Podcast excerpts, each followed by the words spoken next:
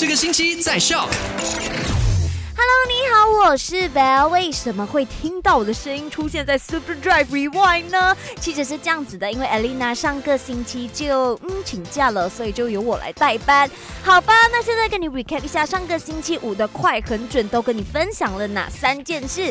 那快很准 Top One 呢，就跟你聊到了我们这一次的农历新年 SOP。在今年的这个农历新年呢，我们是不能够开放门户，然后禁止登门拜访，禁止舞狮等。等的，那如果想要知道更多的详情呢，也可以上到我们 My Star 的 Facebook 去看看。那第二件事情呢，就跟你聊到了关于失屋呃落实的这一个 MCO 二点零。那这一次呢，失屋的人民是不可以随意外出，然后呢，如果说是要出外看病的话，车里面只可以有三个人，包括病人本身。那上个星期的快很准 Top Three 跟你分享到的呢，是一件让人非常心痛的事情，因为在古晋的某家酒店就传出。了有一位位刚出生的宝宝从十三楼被抛下来，那这位宝宝的母亲所做出来的解释呢，却说是因为宝宝刚出生的时候就已经夭折了，所以他不知所措才会把宝宝丢下楼的。我只能说，大家都要为自己的行为负起责任啦，这样子做真的是很很很不对的一件事情。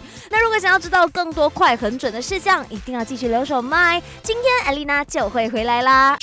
赶快用你的手机透过 Shop App 串流节目 SYOK Shop。